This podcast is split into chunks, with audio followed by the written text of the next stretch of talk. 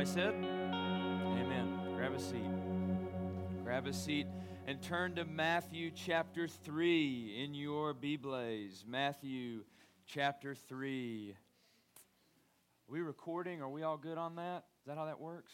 You are the man. Okay. Um, you know, I, I didn't know if I was going to share this or not, but I'm just going to real quick. Uh, it has nothing to do with the sermon, but I'm going to try to tie it in in some way. So, I was writing with Chris a couple days ago. Let's give it for Chris Fossatelli, man. Just laying it down day in and day out. I was riding with him to go get our stuff for the service project slash uh, resurrect our tent. No, whoa, the old tent died and the new tent has come. Gonna let that sink in on its own. Amen. Um, told you I'd get it in there, but we were talking about just like the kind of high school students that we were uh, and the kind of college students that we were, and how we would not want our younger selves to be in this youth group because we were just not and I think that's true for a lot of our adults. I think they would say that about themselves. Like, I just wouldn't want the younger me in this group. And now we're helping lead a youth group together. And I would encourage my adults, but also I would encourage um, the older students in here, maybe in your quiet time tomorrow, just to stop for a minute and think back on God's faithfulness and, and where He's brought you from, and how He's kept you, and how He's maybe changed you.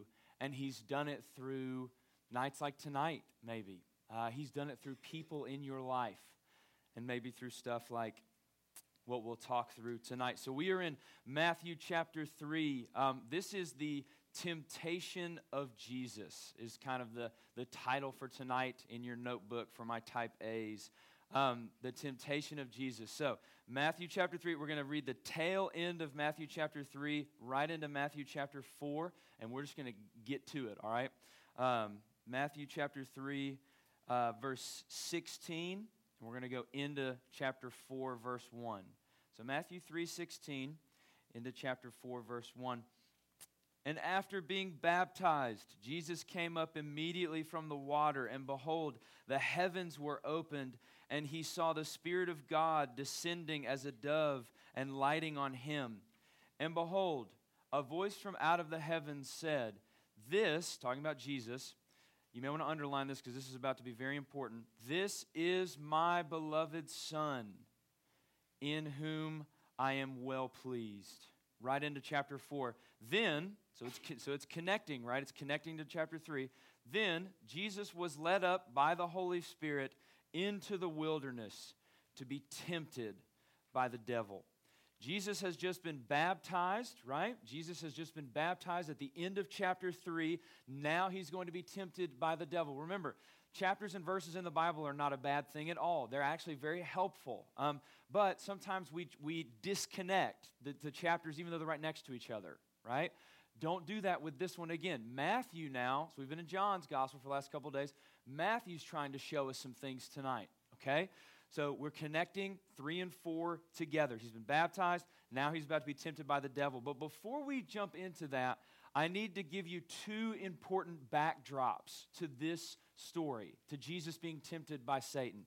I need to give you two important backdrops that will help us see both of these things more clearly, and it'll help us understand why this is happening. Okay? It'll help us understand why is Satan doing this now? What's going on? This will help us. Okay?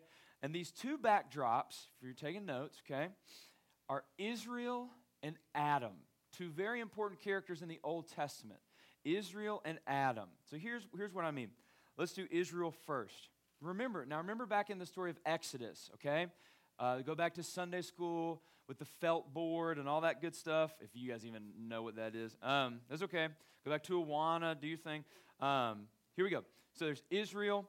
The Israelite children are being killed in the book of Exodus. These Israelite babies are being killed because Pharaoh is afraid of a revolt of the Hebrew people, right? So he's killing all of the all of the firstborn males, all of the males, he's, he's destroying them, and so because he doesn't want them to revolt. Moses was the people's representative of God who was delivered from that, right? He's put into the Nile, right, in a basket. And, and he's drawn out, he's pulled out of the Nile. That's what Moses means to be drawn out. That's why he's named that. He's rescued, right? Then Moses becomes the people's representative to God and was delivered as a baby while so many children were being slaughtered by the king. that's Jesus' story too. It's the Christmas story. Remember, King Herod is slaughtering the Israelite children because he's afraid of a revolt, and yet this baby is miraculously delivered to represent his people to God. It's the same story. Now, this is where we're going to nerd out and it's going to be awesome. Moses led Israel. Now, here's, here's what you've got to see. There's this popular thing going around now where we can just kind of unhitch from the Old Testament. The Old Testament doesn't matter, but without the Old Testament, we can't understand the New Testament. So we've got to see how the Bible connects together. Moses led Israel out of Egypt, and God said, Out of Egypt I have called my son, talking about Israel. That's in Hosea 11 1. Out of Egypt I have called my son. In Matthew chapter 2, Jesus' family is told by an angel to get out of Egypt. And Matthew 2:15 says, "Out of Egypt I have called my son." This time instead of talking about Israel, it's talking about Jesus. As the Israelites left Egypt, they went into the desert, right? But first they had to cross over the what? What was split? the Red Sea. we will, I will immediately talk to the Sunday school teachers when we get back. Um, no, I'm just kidding. Eric, come on, man. We gotta help, you gotta help me out here. So they, all right, here we go. As the Israelites left Egypt, they went into the desert. They first crossed the Red Sea, right? Before they go into the desert, they have to pass through water. Now, Jesus, thousands of years later, Christ is going into the wilderness, but what just happened to him? He was just baptized. He is passing through water before his journey into the wilderness, into the desert. Israel was in the desert 40 years because of disobedience. Christ is in the desert for 40 days because of his obedience. Matthew was written to Jewish people. They know this story. He's linking these two together. Matthew's trying to show that Jesus is doing what Israel could not do. Matthew is showing a Jewish audience that Jesus is the new and better Israel. He is going to bless the nations and lead them to God, which is what Israel was supposed to do. But they failed when they were tempted in the wilderness. Next is Adam. So we're in Matthew's gospel, right? Matthew, help me out. Let's see if let's try this one. All right, here we go. Matthew, Mark. Ah, there we go. We got it back. So here we go. So we're in Matthew's gospel, right? And it's Jesus' baptism, then Jesus is tempted in the desert by Satan. In Luke's gospel, it's the same framework Jesus' baptism, then Jesus' temptation, except there's one story put in between them. It's a genealogy. Oh, exciting. Genealogy just means a family tree, by the way, okay? This family tree in Luke's gospel traces Jesus' family tree all the way back to Adam and it calls Adam a son of God. Now, at Jesus' baptism, what did you underline? God calls Jesus the Son of God. He says, This is my Son. And think about it Adam and Jesus both, they really have no earthly father. Now, Jesus has Joseph, but, jo- but Jesus does not exist because of Joseph, right? Adam also exists not because of an earthly father, but because of God. So Adam was a son of God and he failed in his mission. Now, this new son of God has come. Jesus will start a new race of people, the church, and they will succeed in blessing the world. Adam was supposed to lead God's worshipers to bless the world, but he failed in the Garden of Eden when he was tempted. Satan knows this is God's new and better Adam, God's new and better Israel come to start a new race. They failed when they were tempted, this one will too. That's Satan's thought process. So, what does this have to do with you? What does Jesus' conversation have to do with your life? Let's get into it. Matthew chapter 4, verses 1 through 2. Matthew chapter 4, verses 1 through 2. This is my favorite way to teach. We're going to take a couple verses. I'm going to yap about them. We're going to take a couple verses. I'm going to yap about them. You're going to write stuff down or fall asleep. It's going to be great. Here we go. Matthew chapter 4, verses 1 through 2. Then Jesus was led up by the Spirit into the wilderness, it also can mean desert, to be tempted by the devil. And after he had fasted for 40 days and 40 nights, he then became hungry. Let's stop right there. so we don't miss something important. And this is what we talked about last night as well. Jesus is fasting, he's not eating. This is a normal human fast. So he is like you and I would be and are right now at camp. He is worn out, which is normal for us. But don't forget that this is God. Understand that God, who has no need, is allowing himself to feel hunger for us. The God who has all strength is allowing himself to become weak for us. And most shocking, the God who 1 John 1 5 says, In him there is no darkness, is allowing himself to be tempted by sin for us. Theologians call this the humiliation of God. It means that someone so mighty would become so poor and so weak. As you read this chapter in your quiet time, I beg you, read it slowly because you are looking at the humiliation of the Son of God so that he can rescue you. And he comes to you in this text, listen, he comes to you in this text to say, I traded heaven for hunger so that I could get you back. I traded heaven for hunger so that I could get you back. God loves you. We say that all the time. But what does that mean? Look at me. This is what that means. He traded heaven for hunger, He traded everything for less than nothing so that He could get you back. And now, hungry and tired, He will go toe to toe with Satan and He'll win. Verses 3 through 4. Here we go. When I find, there we go. And the tempter, this is Satan, and the tempter came and said to Jesus, If you are the Son of God, command that these stones become bread. But Jesus answered and said to him, It is written, Man shall not live on bread alone, but on every word that comes out of the mouth of God. All right, make this stone. This is temptation number one. There's going to be three of them make this stone become bread. All right let's let's how do we relate this? Um, no one in here that i'm aware of has been tempted to turn a stone into bread. And if you have you don't need to hang out with those people anymore okay? Um, what is the big deal and what does it have to do with us there is no sin against eating. There is no sin against divinely creating bread. Remember jesus feeds the 5000 he feeds the 4000 and he does the same miracle and it's, he doesn't get in trouble for it there.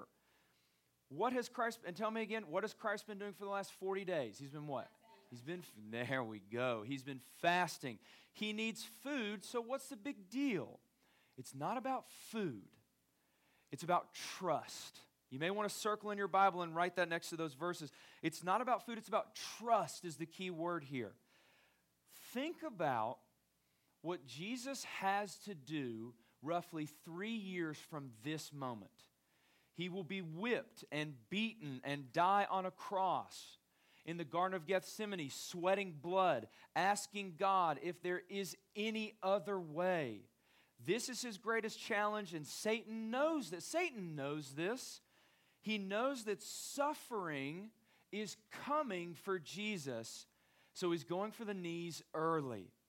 Think about the cross during these temptations. Look back at verse 3 again. And the tempter came and said to Jesus, If you are the Son of God, command these stones to become bread. Notice, Satan doesn't just say, Turn those stones into bread. It's not a trick. He's not trying to get Jesus to show him a trick. Look at what he says. If you are the Son of God, tell these stones to become bread. God just called Jesus his son at his baptism.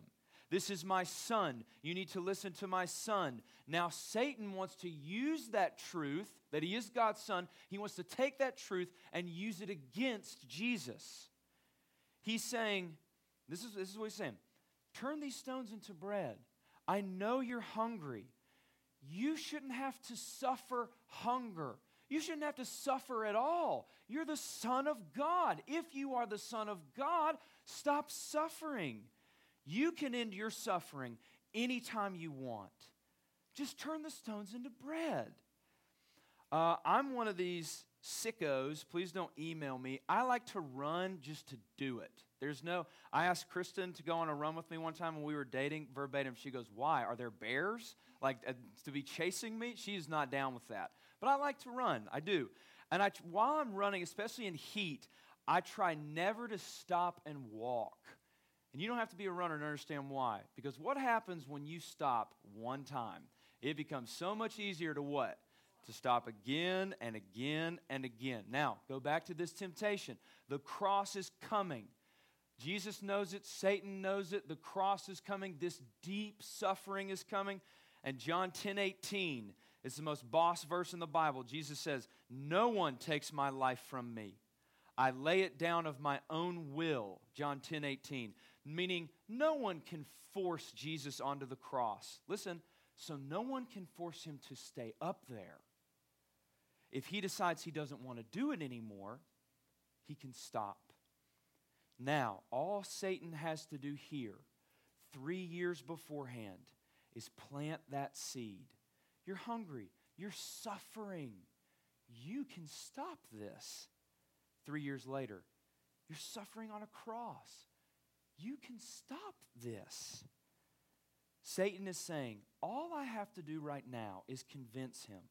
All I have to do is plant that seed in his heart that he doesn't have to suffer if he doesn't want to. All I have to do is get him to stop one time, and then he'll stop again and again and again. And then when the cross becomes awful, he'll just get off. All I have to do is make Jesus the kind of person that will stop when it gets difficult. That's the temptation here. It's getting difficult. You're suffering. You can end your, you could stop running anytime you want. No one's making you. You can stop this suffering anytime you want. And look at verse 4. Look at what Christ responds with. But Jesus answered and said, It is written, Man shall not live on bread alone, but on every word that comes out of the mouth of God. All right, bread. This is the staple of their diet. This is the lowest, most basic piece of food that they need. They ate bread every day, they depended on it every day, and right now he doesn't have it. When the things in life that we depend on the most, the things that make up the very fabric of our lives, when they get taken from, when this thing that's there in your life every day, and all of a sudden it's not there, trust becomes your deepest issue. When the thing you usually depend on is gone, when the thing you usually depend on is gone, what will you depend on then? Yourself? Or will you run to the Bible and lean on the promises of God's Word? That's what Jesus does here.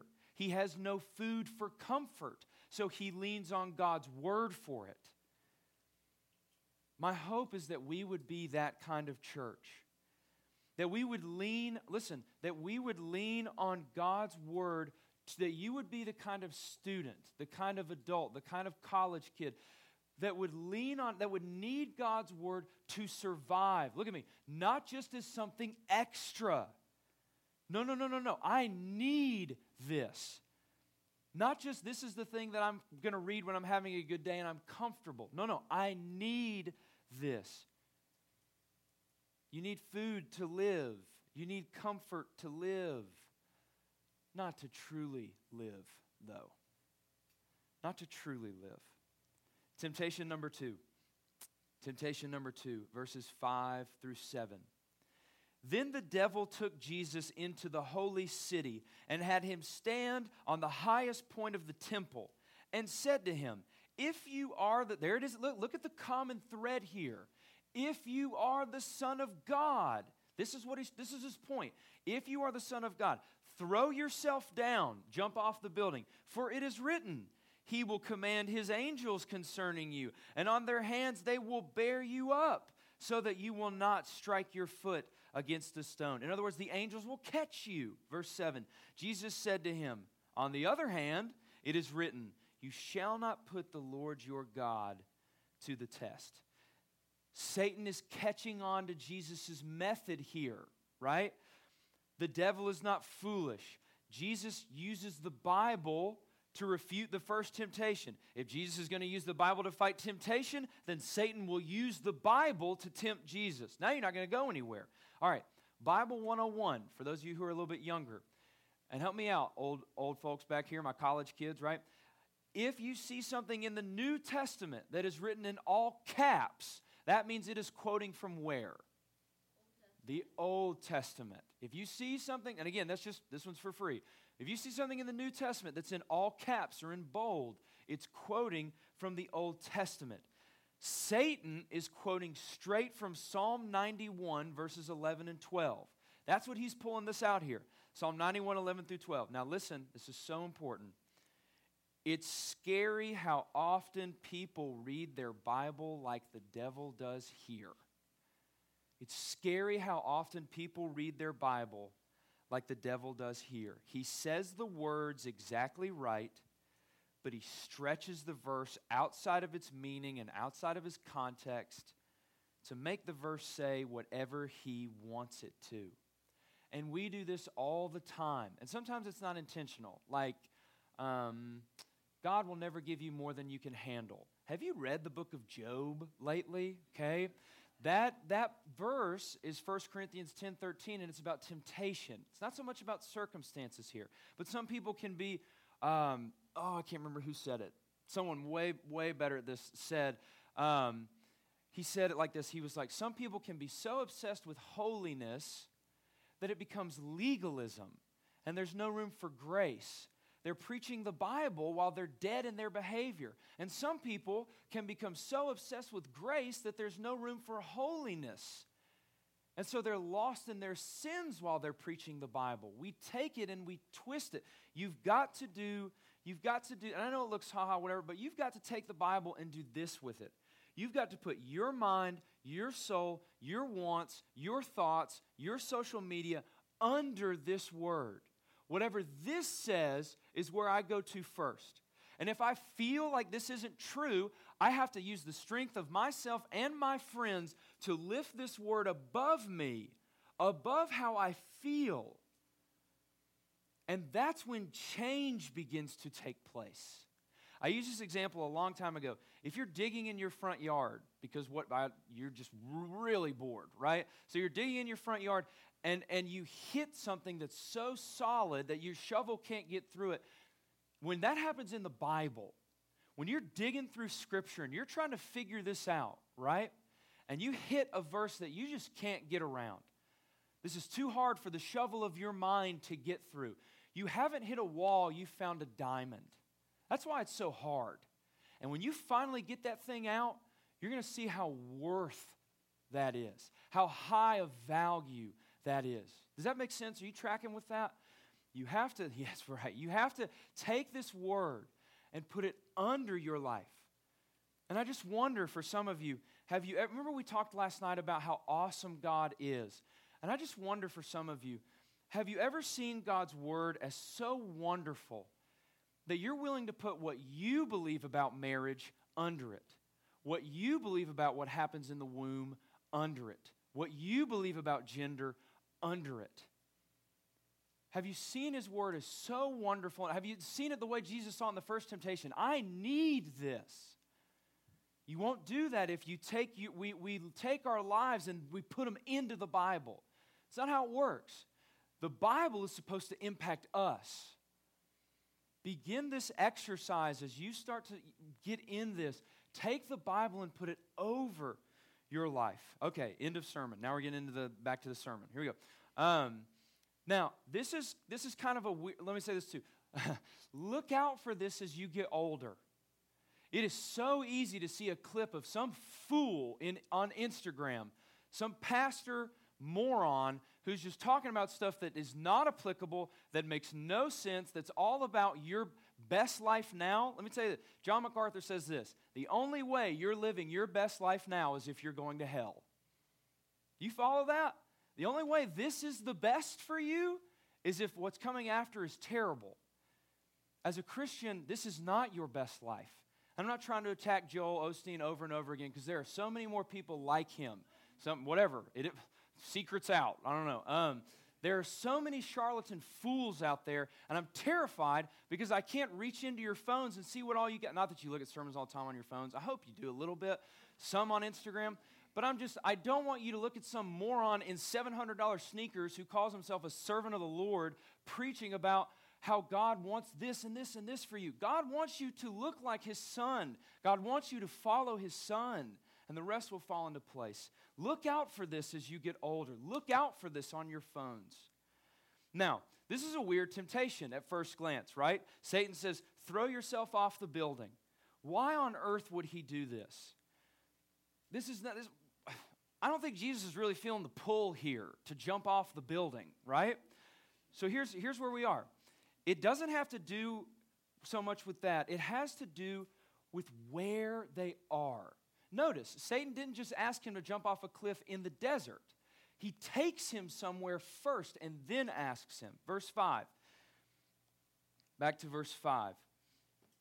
Then the devil took him into the holy city and had him stand on the pinnacle of the temple and said to him to jump off. So in verse 5 it says, The holy city.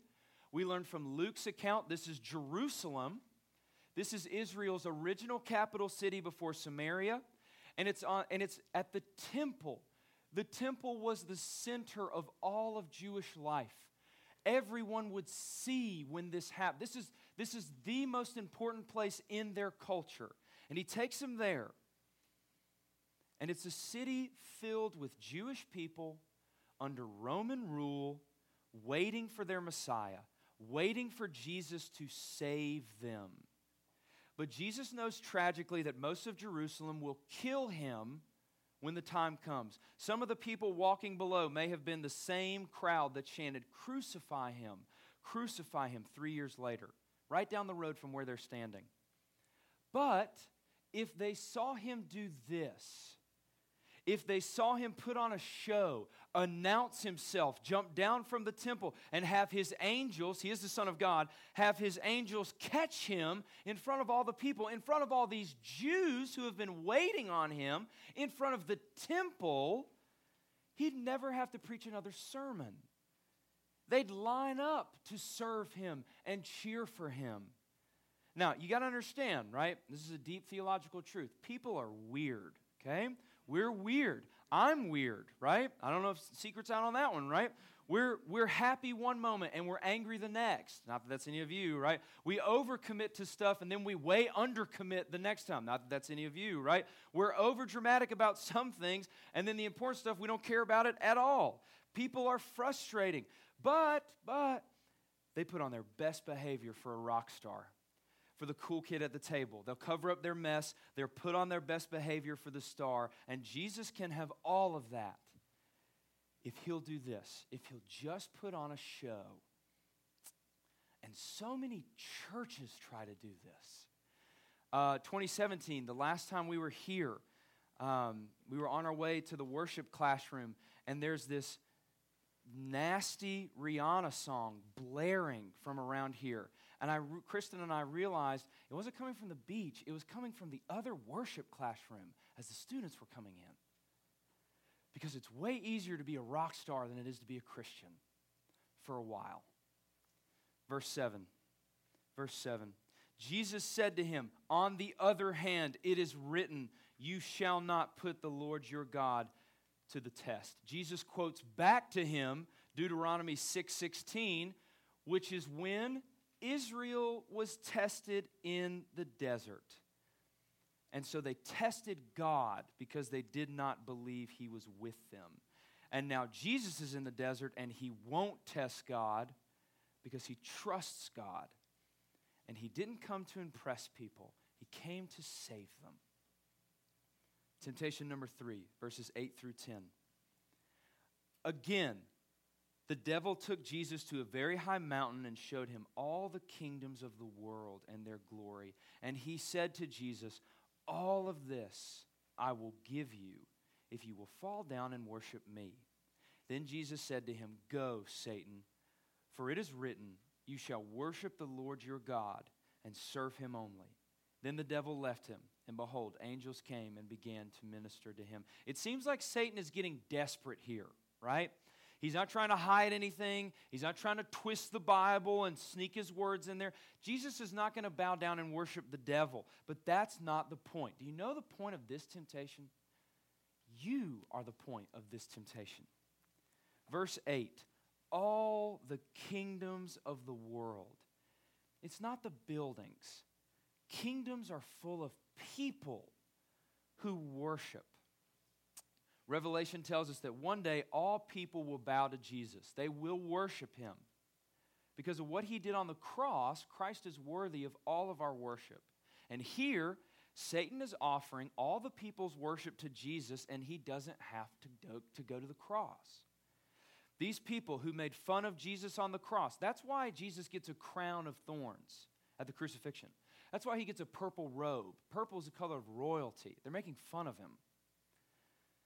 These confused, frustrating, broken people, he won't have to die for them. He won't have to get made fun. He, he, won't, he won't get made fun of by them while his mother is weeping at the cross. And Jesus looks at him and says, verse 10 Jesus said to him, Go, Satan, for it is written, You shall worship the Lord your God and serve him only. Satan is saying, I'll give you all their worship right now. You can have all the glory and you don't have to die for them. You can get all the glory and you don't have to die for it. And Jesus, who deserves more glory than anyone, says, You shall worship the Lord your God and serve him only. It's not about my glory right now, it's about my Father's glory. And he will get so much more glory by saving these people Impressing people brings no glory to God. God wants people to worship Him in spirit and in truth. That's a fancy way of saying for real. He wants you to worship Him when you're by yourself. He wants you to worship Him when you're not impressive. And then Satan is saying, I'm offering you everything, all the kingdoms of the world, all the all the influence of the world I'm giving to you. These people are going to make fun of you and kill you. Martin Luther says this The only thing, so now think about this Satan's offering him everything, and Jesus doesn't look at these people and say, They're so awesome, I'm going to die for them. These people are going to make fun of Jesus and kill him. Martin Luther says, The only thing you contribute to your salvation is your sin. That's what you bring to the table, is your permanent record. Nobody wants me to put their thoughts on this on the screen, right? That's what you bring to your salvation. We offer Jesus nothing. We killed him. The only thing you contribute to your salvation is your sin. And Jesus Christ willingly looks at you, looks at all the kingdoms of the world and a pain free life, and he chooses you instead. He chose to be tired. He chose to be tempted. He chose to be hungry. He chose to be lonely. He chose to be like you and me so that he could save you and me. Jesus loves me. Jesus loves you. What does that mean? This is what that means. This is the person you have been looking for your entire life and you say, looking for him. What do you mean, looking for him? Every time, now, now listen to the words that I'm going to say. Every time you turn on the TV, you are looking for Jesus. Every time you look at pornography, you are looking for Jesus. Every time you hate that you are single, every time you are crippled with anxiety, you are looking for Jesus. Ray Ortlund wrote a book called Marriage and the Mystery of the Gospel. I highly recommend it, high school. Middle school, not right now, obviously, all right? Um, but he wrote this, and listen to what he says. Anytime a man walks into a brothel, it is Jesus that he is looking for. You are searching in all the wrong places for a perfect love that never ends. And it's only found in Christ. Remember last night, the woman at the well? She came with this empty bucket looking for water, doing what came natural, doing what she's always done, doing what's always given her life, and she leaves it behind. I wonder what you'll leave this week. Jesus Christ traded glory for pain. He traded endless worship for hunger and exhaustion so that he could come to get you. He is the perfect person who loves you perfectly in a way that will never end. And he traded heaven for hunger so that he could come and get you. And I just wonder where you are this week. I wonder if you've, if you've ever thought about Jesus like that. This guy who has come, who can give you everything you've ever asked for. Now, think about this who can fill your heart in a way that everything you ever wanted could not do. Only Jesus can. Who changes your heart in a way that only Jesus can do. And he is he literally died so that he could come to get you.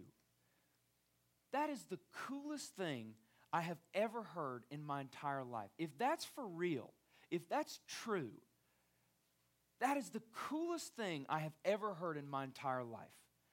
And it'll change the way you look at relationships, it'll change the way you look at television and fun and your own body and your insecurities and your school and your accomplishments. Not all at once, but it'll begin to work in your soul. It's a new person. This is how the new birth happens. This is how you get saved. How do I get saved? This is how you get saved. God Almighty looks at you, and the sun starts shining on you. And the way the sun changes your skin, He does that to your soul. He changes it, He molds it, and He creates in your heart a desire for Him that used to not be there. That's the key. That's what he does. That's who he is. And he trades all of this to go toe to toe with Satan so that he could come and get you. Let's pray together.